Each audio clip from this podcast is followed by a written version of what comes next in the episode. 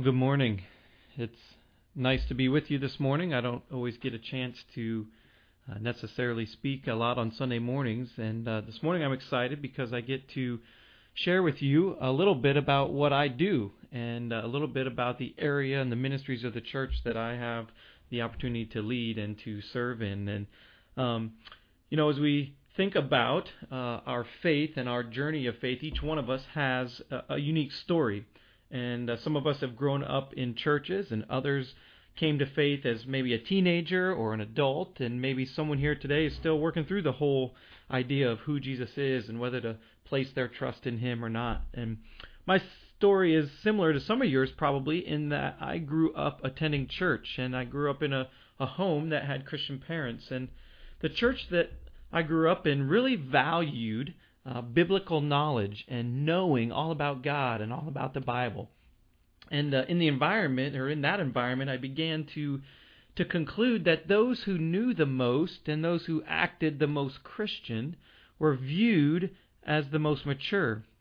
And so I developed uh, a view of following God that meant doing the right things uh, and knowing the right things as much as possible about God and about His Word. And and though there was probably a piece inside of my heart that knew and understood my own uh, brokenness on the inside, uh, I think I learned to kind of reason it away, and I just told myself I needed to try a little harder, and I needed to do a little better, and I needed to know a little bit more. And, you know, there didn't seem to be any room uh, in that environment for admitting the struggles on the inside or for asking the hard questions. It it seemed that truth was black and white, and if something was the truth, it was the truth, and because it was the truth, and you just needed to believe it, you needed to live it, and you know sometimes that truth was based more on preference and tradition rather than maybe on what the Bible said or didn't say.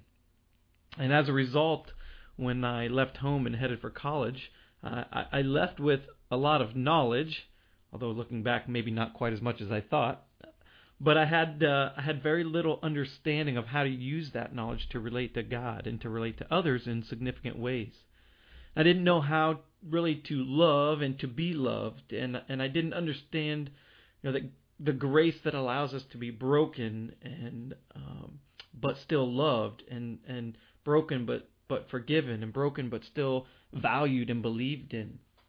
And please don't get me wrong, as I as I look back on my experience growing up, I, I did get glimpses of that. I, I knew my parents loved me. My my father was there with me when I accepted Christ as my Savior, and that was a significant event in my life that he got to share with me. And I can think back of people growing up. I remember a guy in our church named Ron, and Ron was just a super encouraging guy, and he made it a point to interact with me and uh, and to encourage me and and you know, I remember another guy named Glenn, and uh, Glenn, you know, taught me how to do something significant. He taught me how to operate a sound system and and how to to run the sound for church services and do something significant in our church. And and besides that, outside of that, he also, you know, really took an interest in me.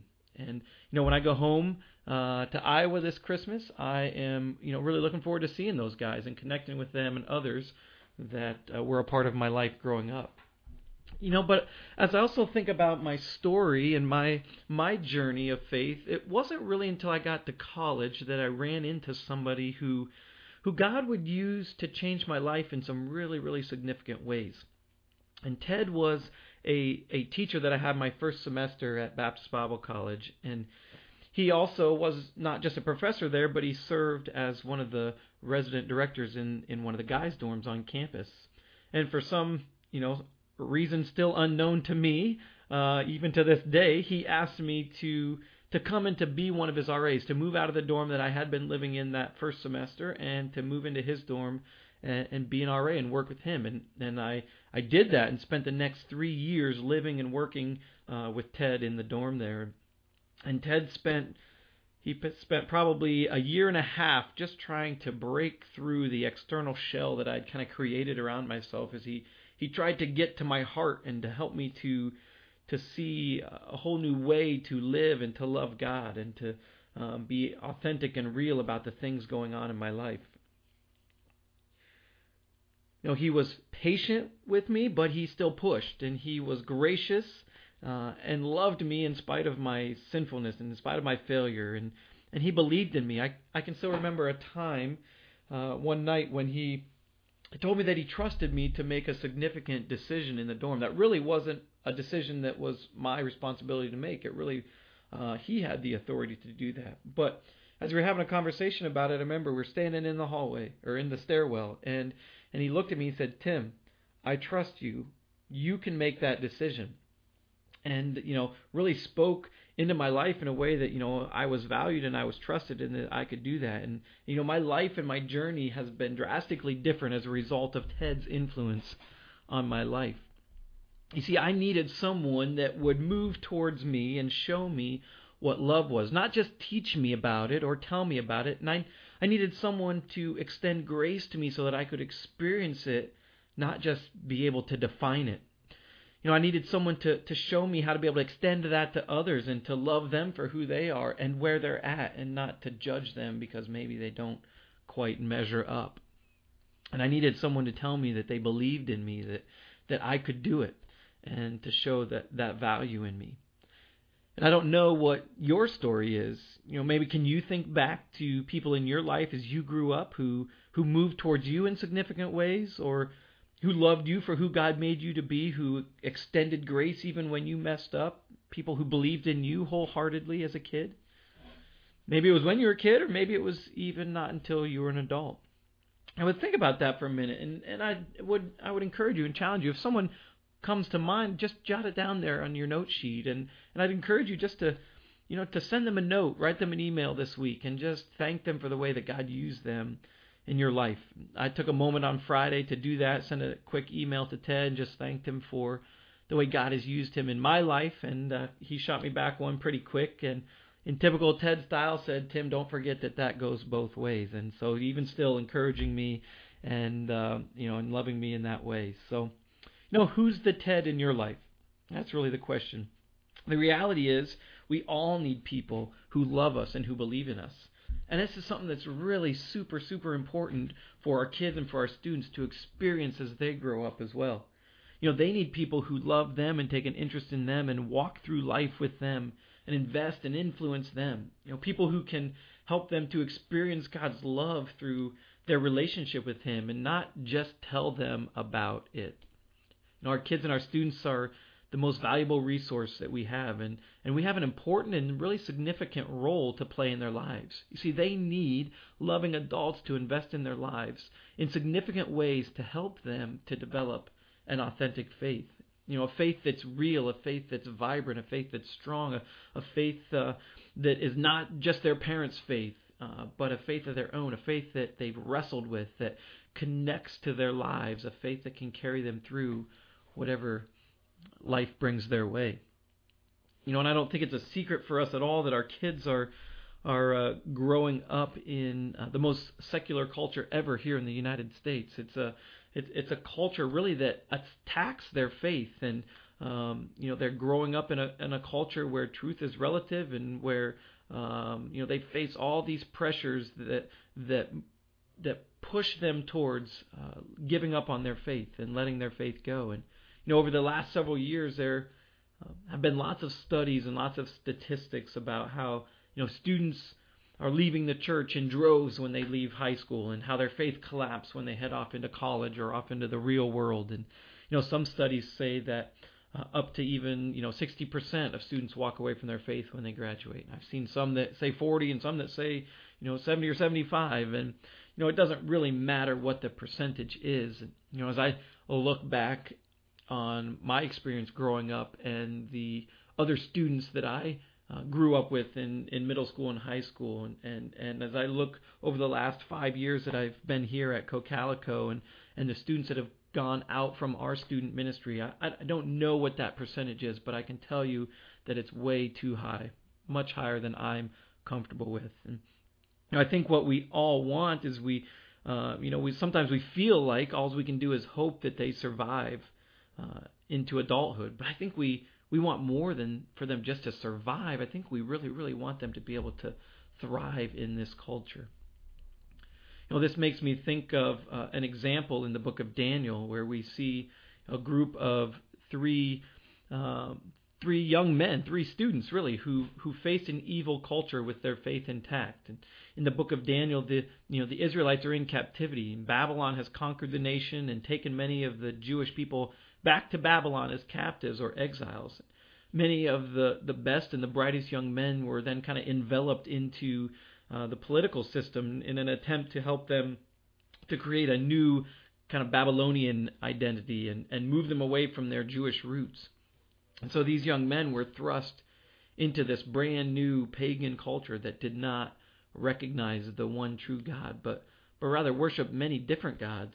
You know, the the reality was that many of these, you know, Jewish people just simply assimilated into this new culture and and did what they needed to do so they would fit in because uh, they didn't if they didn't, you know, they would face some severe punishments and maybe even death.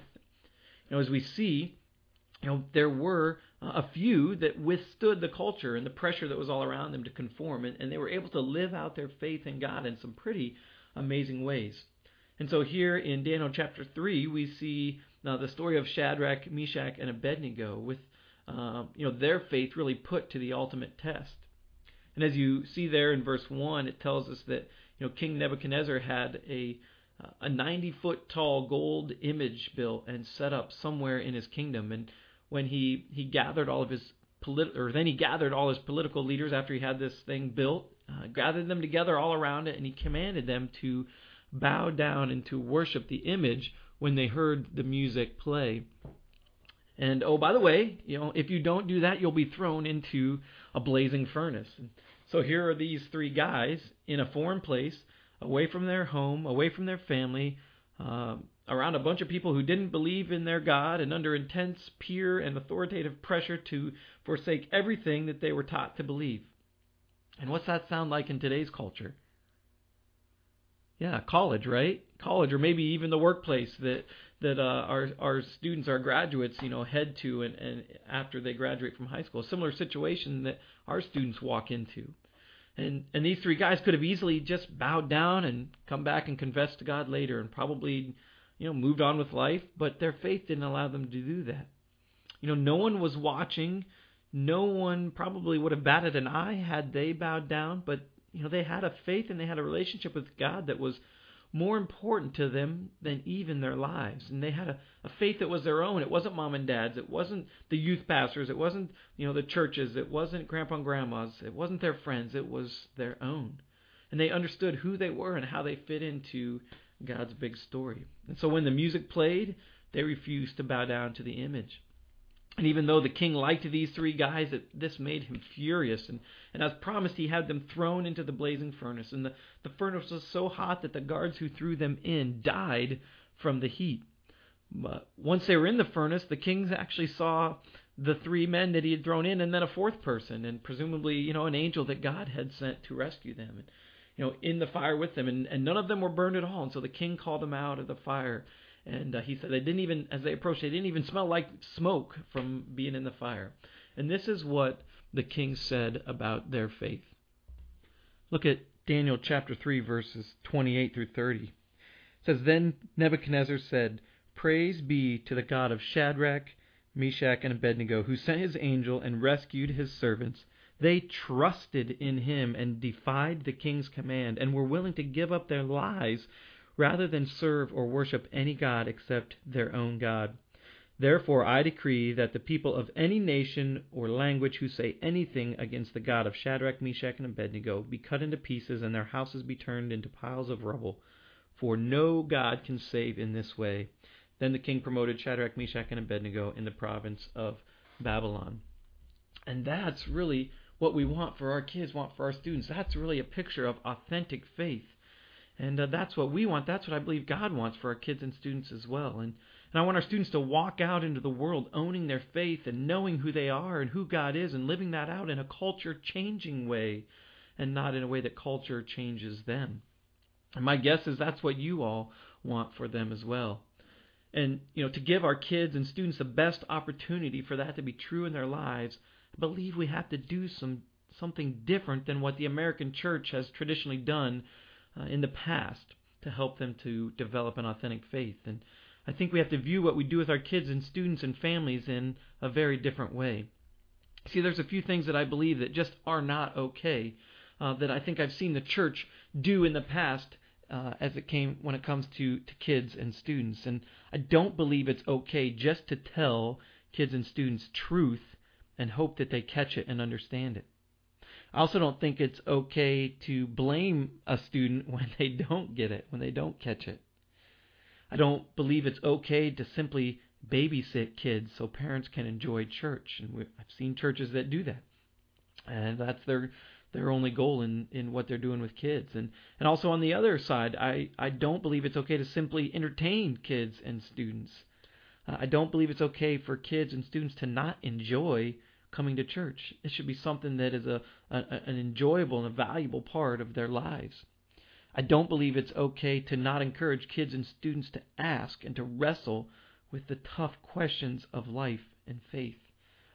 And I don't believe that it's okay to give op- overly simplistic answers to those very complex questions.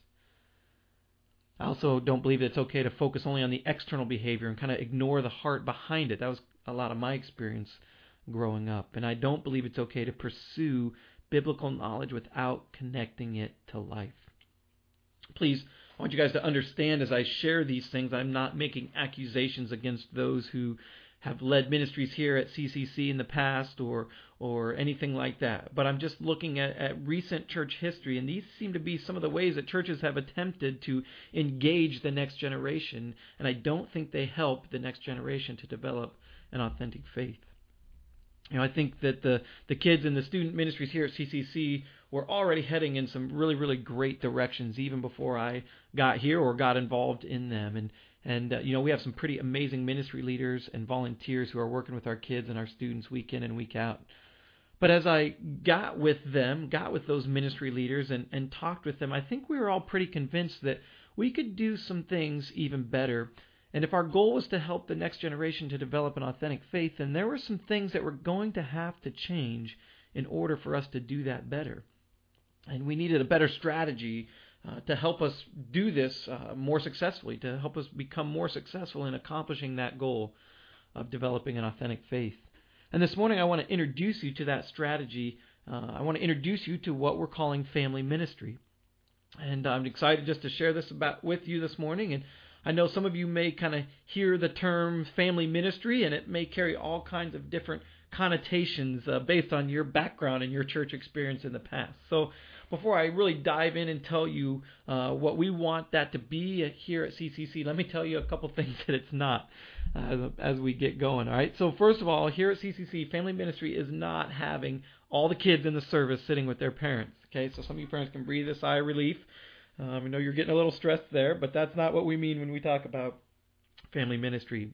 You know, it's also not you know taking all the kids and throwing them all together so all the kids in a family are learning the same thing together. That's not what we mean either. Um, it's not just family ministry is not just the latest greatest fad that Tim found on a youth ministry blog somewhere. Uh, not what it is.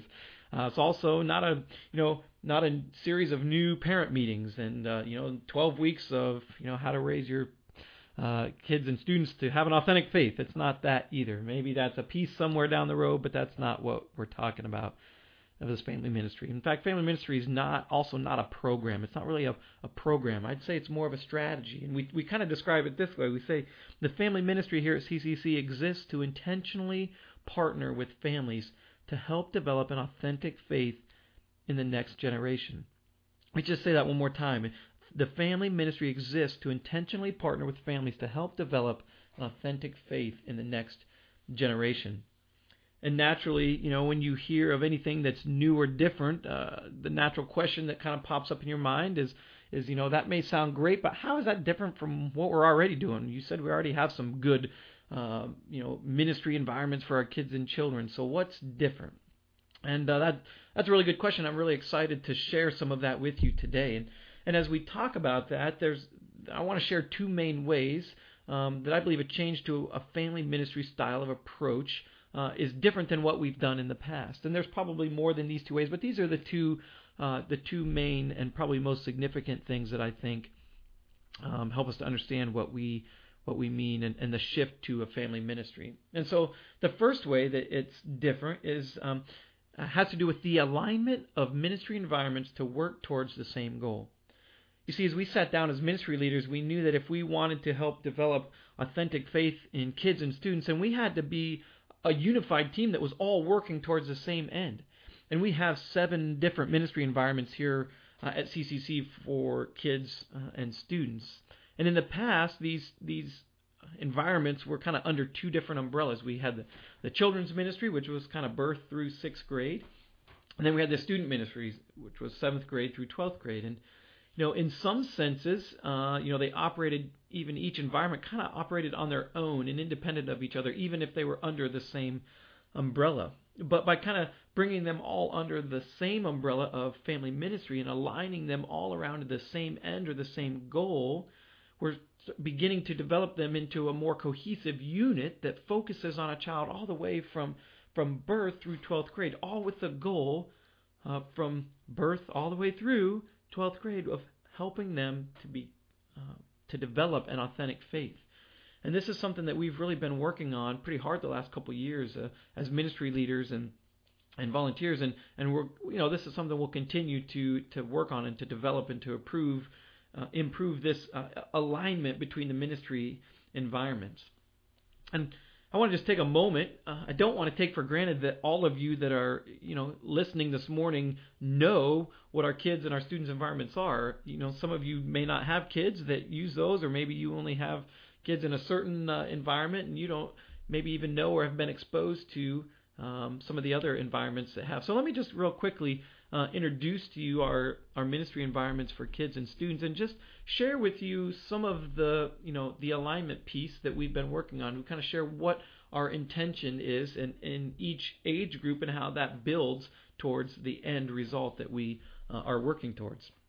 And so on the very beginning level, we have the infant nursery um, for um, for our very you know youngest babies from um, birth or whenever you know uh, mother and father are comfortable putting them in um, up through uh, about crawling and right before you know right before they start walking. And toddler nurseries kind of from there until they turn three. And so in our nursery environments, you know, we're really trying to demonstrate God's love um, to babies and to toddlers through you know just through providing loving care and interaction and and uh, helping them to to begin on the toddler level to to interact appropriately with each other and, and really just by modeling God's love for them by the way we we uh, interact with them. And and I have to tell you a story. Last week I uh, was coming down from teaching in the K through fourth environment and uh, uh, came down to get a cup of coffee and.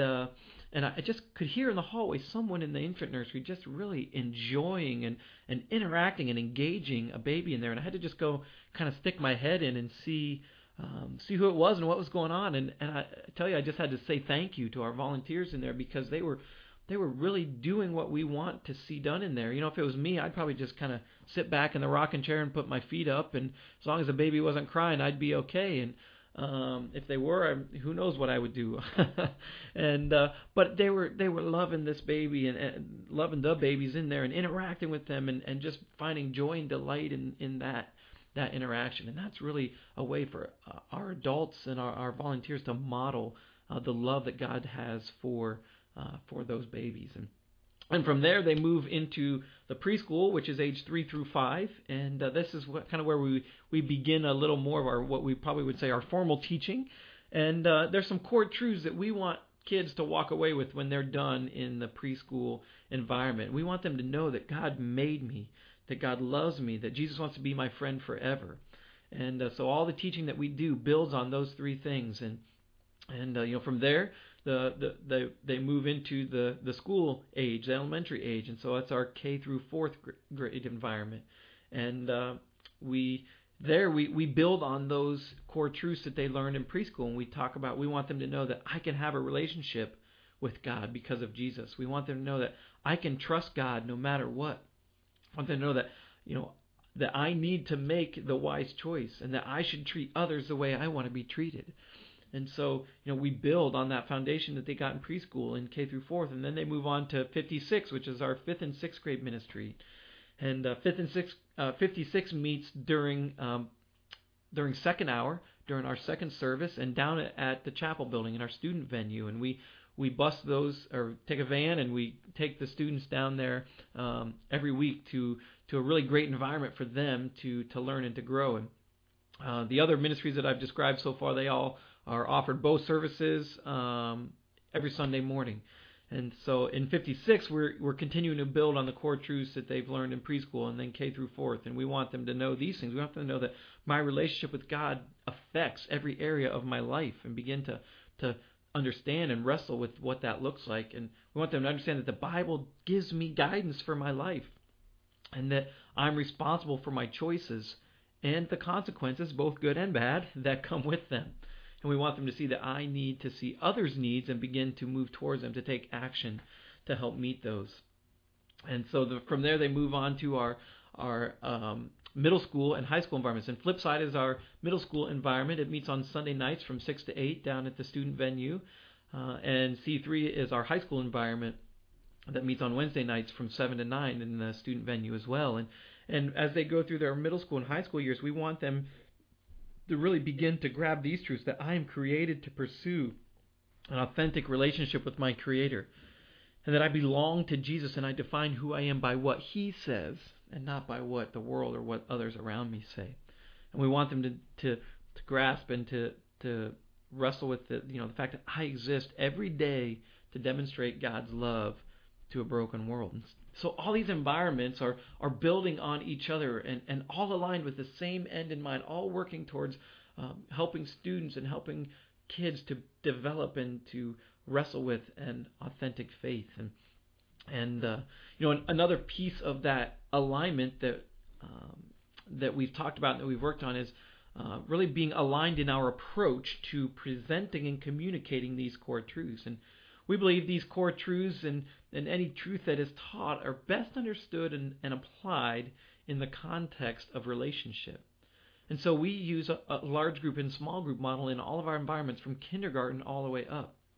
And we you know we teach truth in a large group setting and then we use small group activity, especially as they're younger, and discussion as they get older to help them to think about and to wrestle with, you know, how do we live this truth out in our lives and why is it important in my life to know and to understand this and, and, and to help take the knowledge that is important, but to help it to really connect to their life and become action and become life change in their lives. And it's really what we do here on an adult level too. We have our Sunday morning uh, services uh, where we where we do a lot of teaching and proclamation that way, but we also want you being connected in small groups as well to to wrestle through the things of life and how that truth connects and uh, engages with your life. And you know, in the the kid and student ministry, our small group leaders are such a key part of helping to do this in the lives of kids and students. And you know, our small group leaders are not just there to to provide adult oversight, you know, to kind of just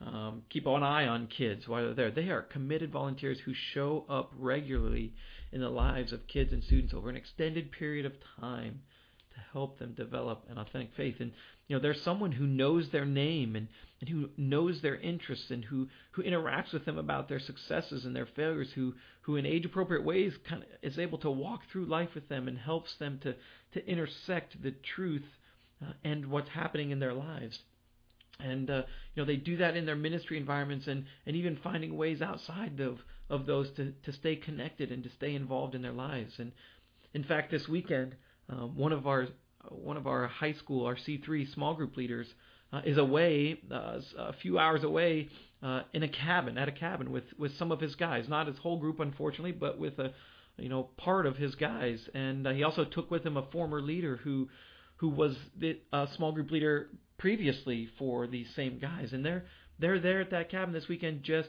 um, you know, building memories and and deepening their relationship, and and these loving adults are pouring into these students, and you know, we really believe you know, in the family ministry here at CCC that we have a great potential to impact the next generation and to help them to develop an authentic faith. And that's something we take really, really seriously.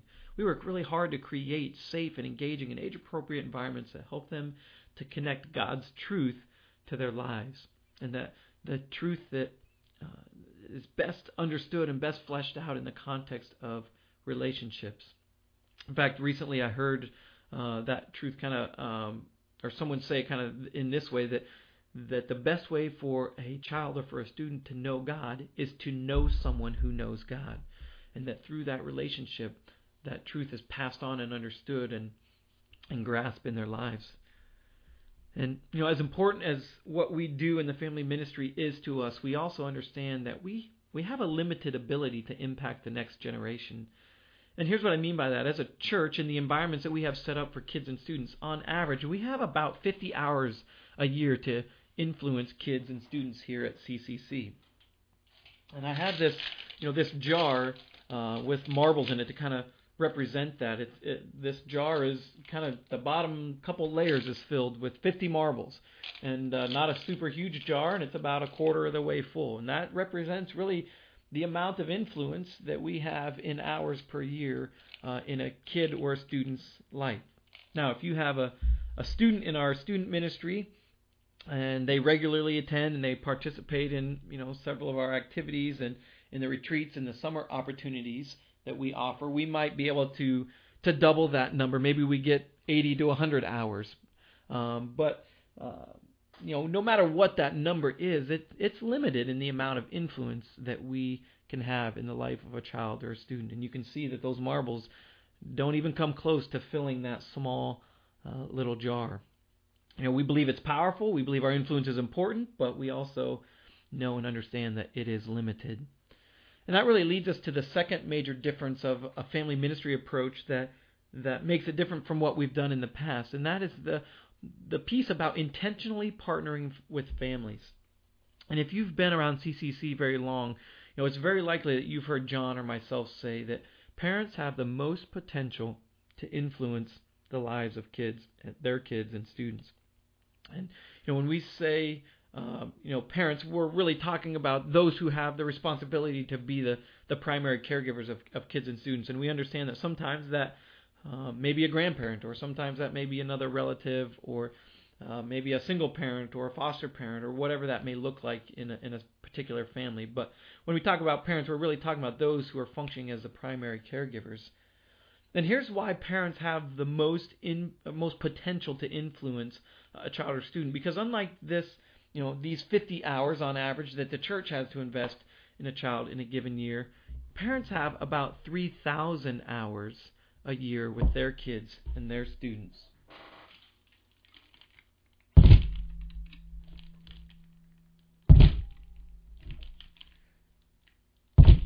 And that really looks like this. You see, we had the small jar with the 50 hours in it, and these are three humongous jars, uh, each with a thousand marbles in them. And, and and so you know it really represents this huge potential built within the family simply because of the time and the relationship that's present there between uh, a child and a parent. And this is really the way God designed it. And God designed the family to be the primary means to pass on an authentic faith to the next generation. Moses talks about this in the the book of Deuteronomy, and you know Moses in Deuteronomy chapter six was kind of near the end of his life, and and Joshua would soon lead the nation of Israel into the promised land. And so, in Moses' parting words, uh, he reminds them of the importance of passing their faith along to the next generation. And uh, and he says this. He says here in verse four. He says, "Hear, O Israel, the Lord our God, the Lord is one. Love the Lord your God with all your heart and with all your soul and with all your strength. These commands that I give to you." today are to be on your hearts. Impress them on your children. Talk about them when you sit at home, when you walk along the road, when you lie down, and when you get up. Tie them as symbols on your hands and bind them on your foreheads. Write them on the door frames of your houses and on your gates. You know, these verses reflect the relationship and the time that families have to influence their kids. You know, a modern day version of this might read, you know, talk about God and your child's faith when you sit down at supper or or in the evening when everyone's finally home. Talk about it when you drive to and from school or to and from practice or to and from wherever it is that you're going. Talk about it when they're getting ready for school in the morning and talk about it as you as they're heading to bed and as they're crawling under the covers.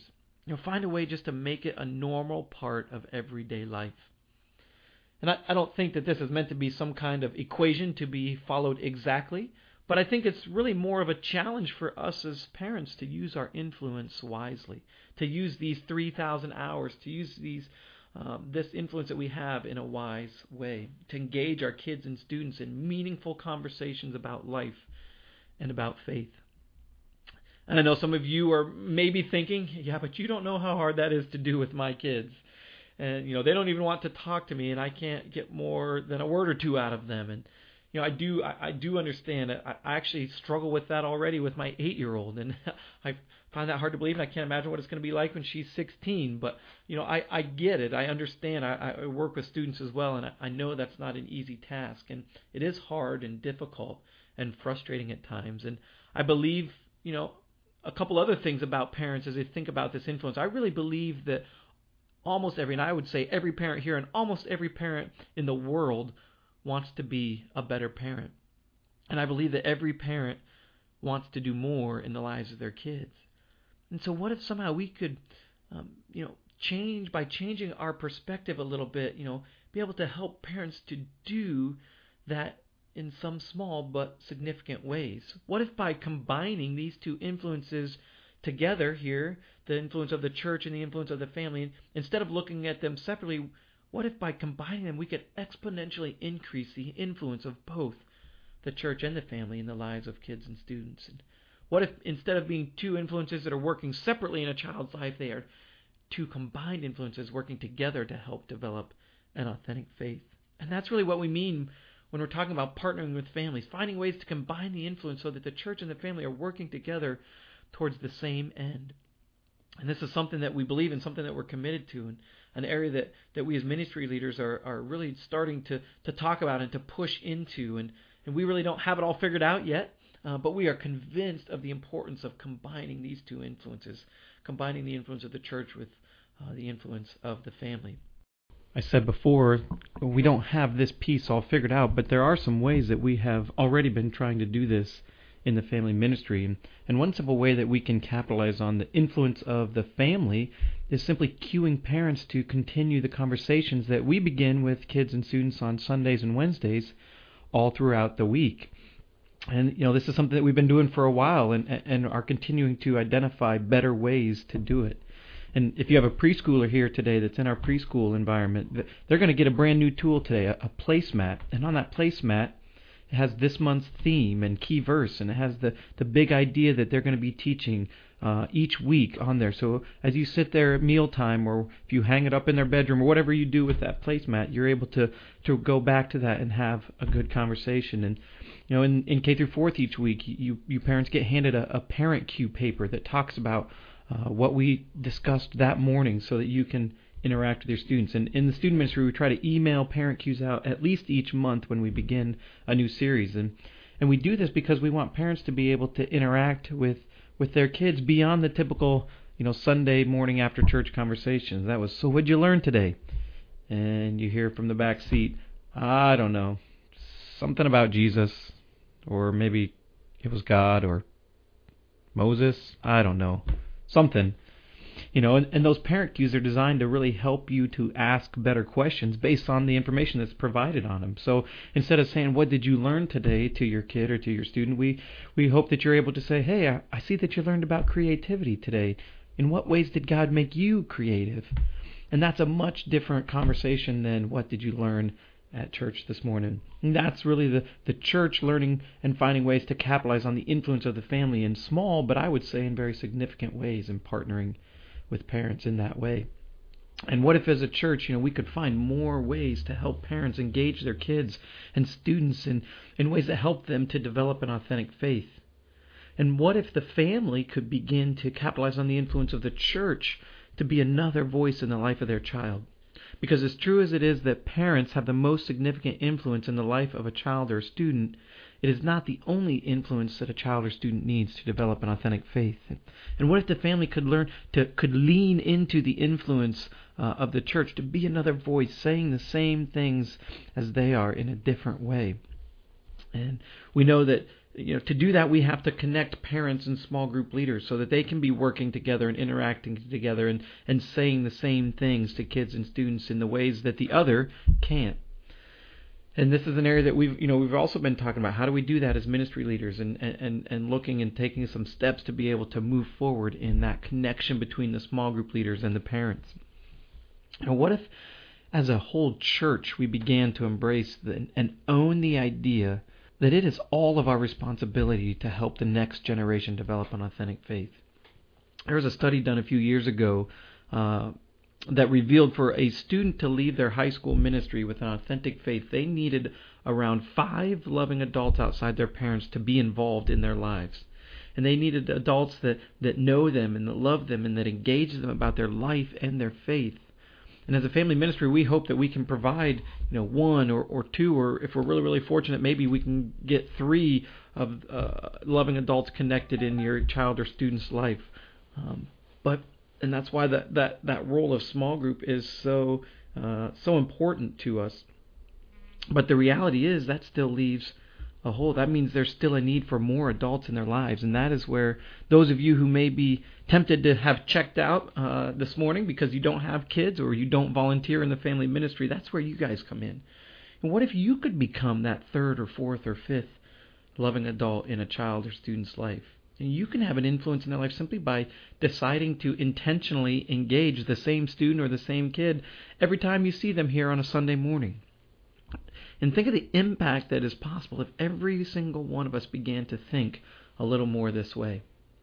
And let me give you a, a simple illustration of, of, what this looks like as we wrap up. You know, maybe this is probably the best explanation that I've heard uh, from others about this idea of combining the influence of the family and the church. And we can we can explain it this way by using the color orange. And if you know much about the color palette and and uh, maybe have a, a more artistic side than I do, you probably know that orange is a secondary color, and, and you get orange by mixing two primary colors, red and yellow. And when you take those two bright colors and you combine them, you get something brand new, something different, something bold and vivid. You get the color orange. And when you think about the colors red and yellow that are that are combining to make orange, think about red as representing the the love, the heart, the care of a family. And think of uh, the yellow as the light of the world or the church. And these are both uh, important influences in the life of a child or student. And when we can combine those two influences, instead of the family just painting in red over here and the church just painting in yellow over here, if we can somehow combine those two, we get something new, we get something beautiful, we get something powerful in the life of children and students. And, and when we think orange, we give a child or student the best opportunity to develop an authentic faith. And this is a responsibility that every single one of us has, that every single one of us shares.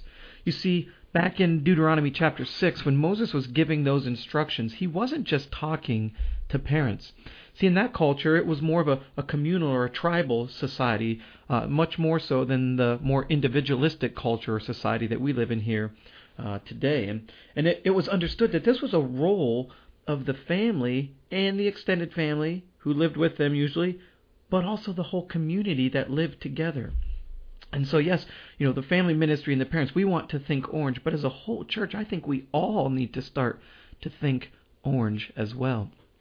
And so, as a reminder for each and every one of us of what we've kind of talked about, and to remind us to, to think orange and think of our involvement in, in helping the next generation to develop an authentic faith, I've asked the ushers to pass out to each and every one of you uh, an, orange, an orange rubber band that looks like this and uh, they are latex free if anyone has any allergies. But um, you know, I want you to, to take that orange rubber band. I want you to put it on your wrist like I do, or if if you don't like doing that, you could you know use it as a bookmark around the binding binding of your Bible, and maybe put a put mark it Deuteronomy six right there, or or hang it from your rearview mirror, or wherever you're going to see that uh, several times throughout this week. And every time that you see that rubber band, I want you to stop and I want you to think about um, the next generation. And I want you to think about combining the influences of, of, of the family and the church to, to make orange. And I want you to ask God how He wants you to think orange and to engage the next generation. And so, parents, as you see this rubber band throughout the week, first of all, when you see that, let me, I hope it just reminds you of, of one thing that I want to say to you. And I want to say that you are doing a good job. Sometimes we as parents don't feel that way, and we need to hear that. And, and if you are engaged with your child or your student in any way and are using this influence that you have in their lives, you're doing a good thing. And it might not feel like it, and you may be painfully aware every time that you mess up in your relationship with them, or you don't get it right, or you come face to face with your own humanness and your own brokenness. But I want you to remember that God doesn't use perfect people. There were no perfect parents in the Bible. Even even Jesus' parents forgot him at the temple, and you know, look at him. He turned out all right. And you know, God is in the business of using broken people to display his love and grace. And it's okay to be broken because that's when God has to show up in our life, right? Show up in our brokenness. And we need God to, to show up in the lives of our kids and students as well so they can get a glimpse of who he is and what he has to offer into their brokenness. So God can even use us in our brokenness and in our mistakes. So remember, you're doing a good job. And let me also remind you parents that no matter where your student is on their uh, faith journey, there is always hope. See, this process of developing an authentic faith is not easy. It's it's difficult. It's muddy. It's it's it's hard, and it involves wrestling with some pretty big and difficult things in life and faith. And sometimes, as they wrestle with these things, they'll they'll step outside of where we really would like them to be in regards to their faith. And and I know personally for me how crushing it is to me when a student walks into my office and he tells me, you know, that they're decided to walk away from their faith or or I can uh, observe it in, in, in her life and see how her life choices are are showing that she has given up on her faith and walked away from her relationship with God. And, and and so I know how hard that is for me, and I can't imagine how difficult that is to watch and to experience that as parents. But I know that our God writes bigger and better stories than we can imagine, and, and this may just be one chapter in their story. And you know, and if they do and when they do move back towards faith, their faith will be stronger and more authentic than ever before as a result of their wrestling through that. And if we can keep loving adults and parents engaged in their life, I think they have a great chance to do that. So, parents, when you see this, let it remind you to, to, keep moving towards your child, no matter what age they are. Keep finding ways to connect their life and their faith together, and keep leaning into what we're doing here at the church to help you, and we'll keep finding better and better ways to do that.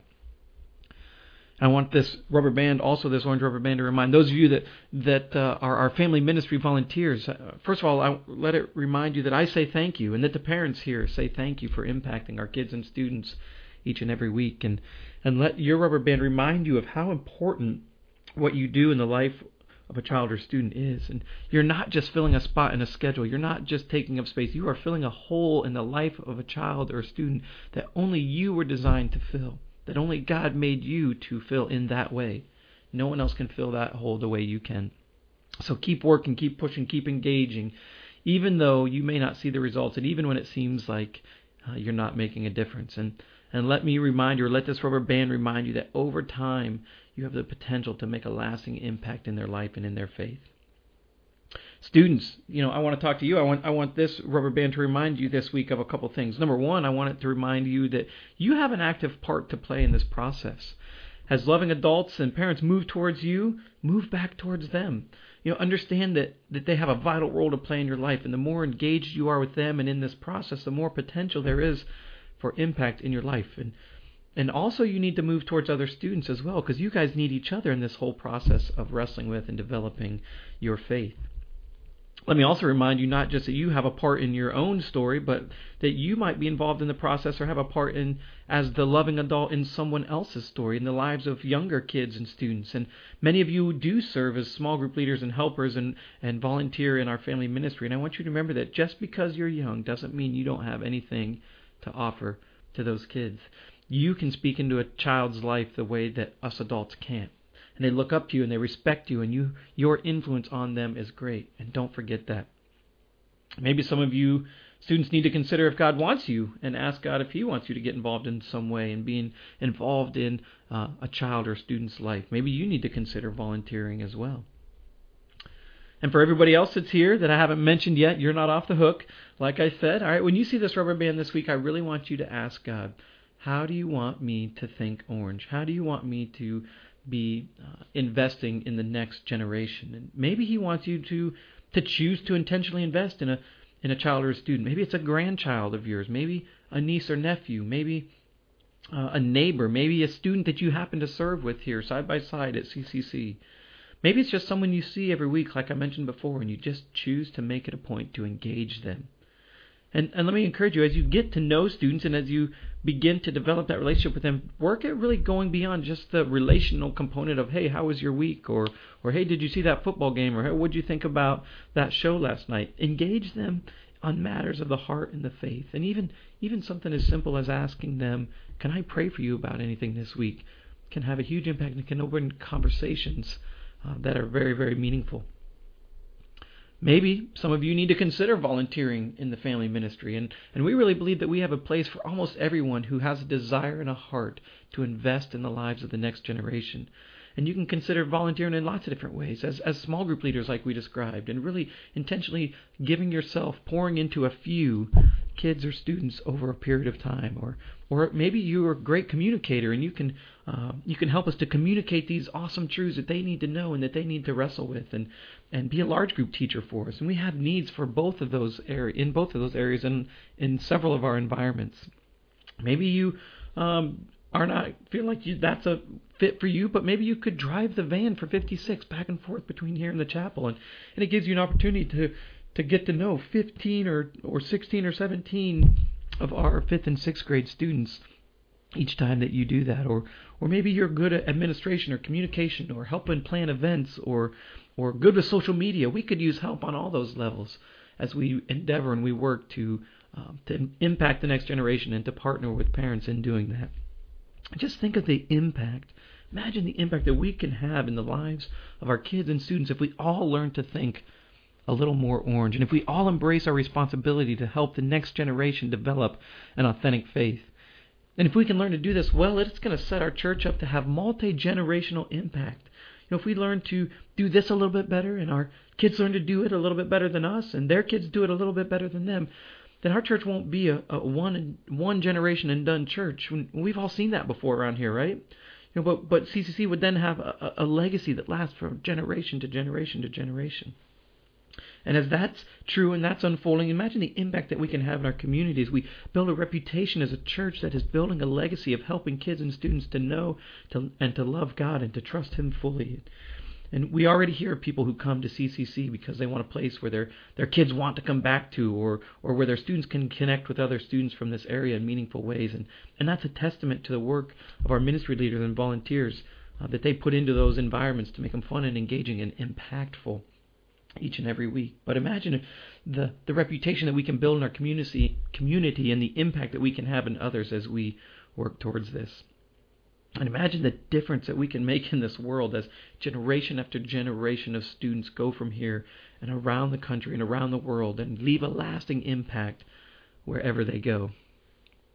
We all have a part in helping the next generation to develop an authentic faith. And when we do, we all have a part in God's great big story that He's writing throughout history. So ask yourself this week how does God want you to be in, uh, involved in impacting the next generation and, and helping them to develop an authentic faith? And how does God want you to think orange?